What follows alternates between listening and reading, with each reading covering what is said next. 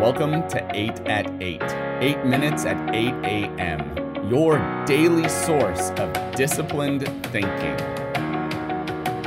So, welcome to 8 at 8, your daily source of disciplined thinking. My name is Josh, and I think I know most of you every once in a while.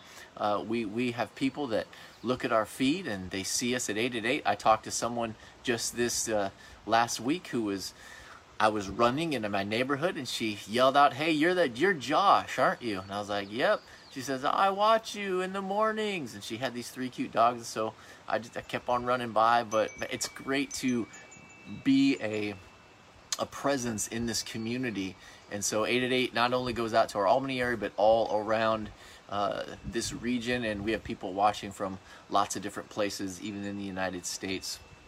So as we go forward today, I'd like you to just look at the book of Colossians chapter 4. I want to give you a, few a few ideas about when we hear God best and then what we do with what we hear.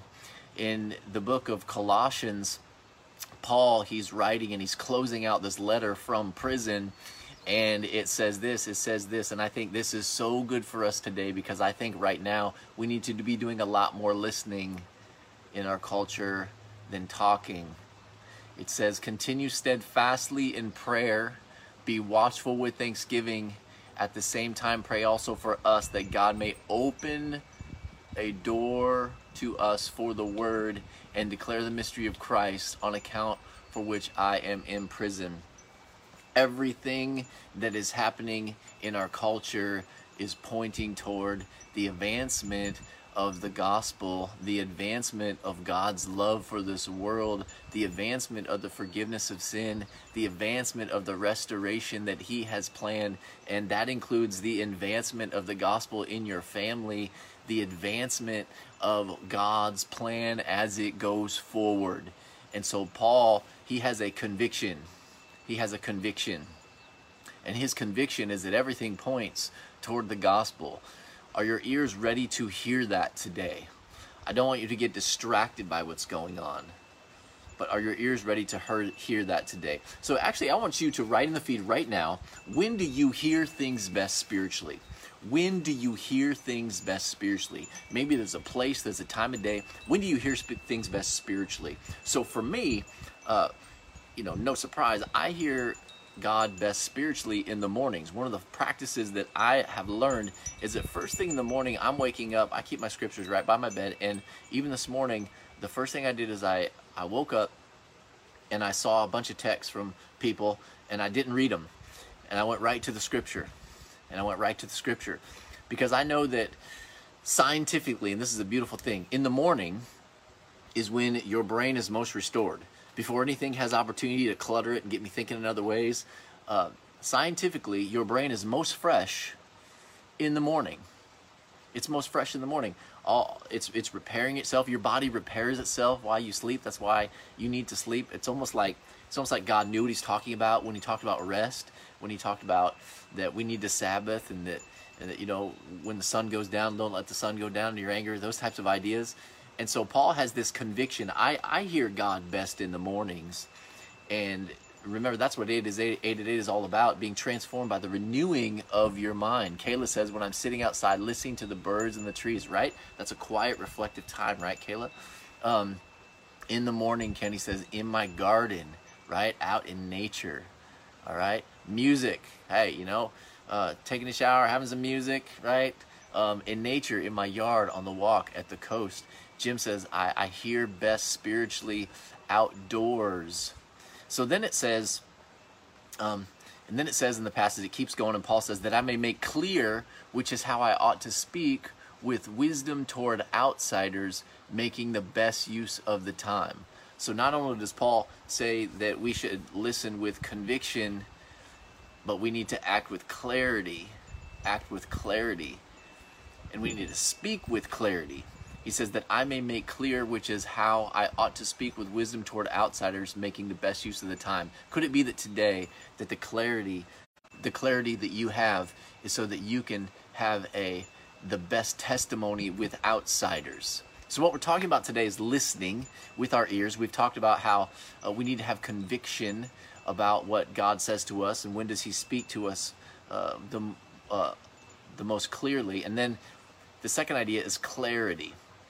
Clarity. Clarity. Could it be that what is going on right now, even in our culture, is to allow us to find the clarity as individuals to speak and to be well represented with those who don't know Jesus? The world is watching how the church reacts to COVID 19. The world is watching how the church reacts to injustice and what's going on in the news. The, the world reacts and they're noticing our heart and how we speak and what we say and when we're silent and when we're loud. And I tell you what, uh, what an opportunity for you as the church to step forward. And then finally, it says this it says, Let your speech also always be gracious, seasoned with salt, that you may know how you ought to answer each person. So we have conviction, we speak with clarity, and then we speak with kindness. Kindness. Kindness. I love this because Paul wraps up this letter to this church and he's saying, listen, you all have to watch what you say and how you say it. Watch what you say and how you say it.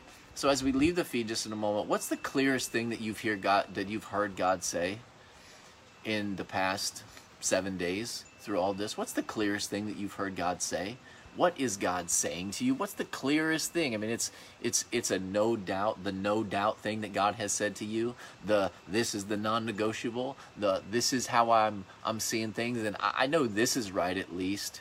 I'm not talking about things that things that would cause you to, you know, make arguments or but I'm talking about what what God has said to you, the clarity of what God has said. Remember God, he he won't speak to you in violation of his word, okay? He won't speak to you in violation of his word. Also be careful what you say, thus saith the Lord with. Cindy says, discernment with my words. Rose says, hey, love your neighbors. Krista says, uh, I am still here. So wait patiently. What's the clearest thing that you've heard God saying? So reminder, reminder, hear the clarity of God's voice. Find your time when you hear, when you can listen to what he is saying. Also, be careful what you listen to today. Be careful what you listen to today.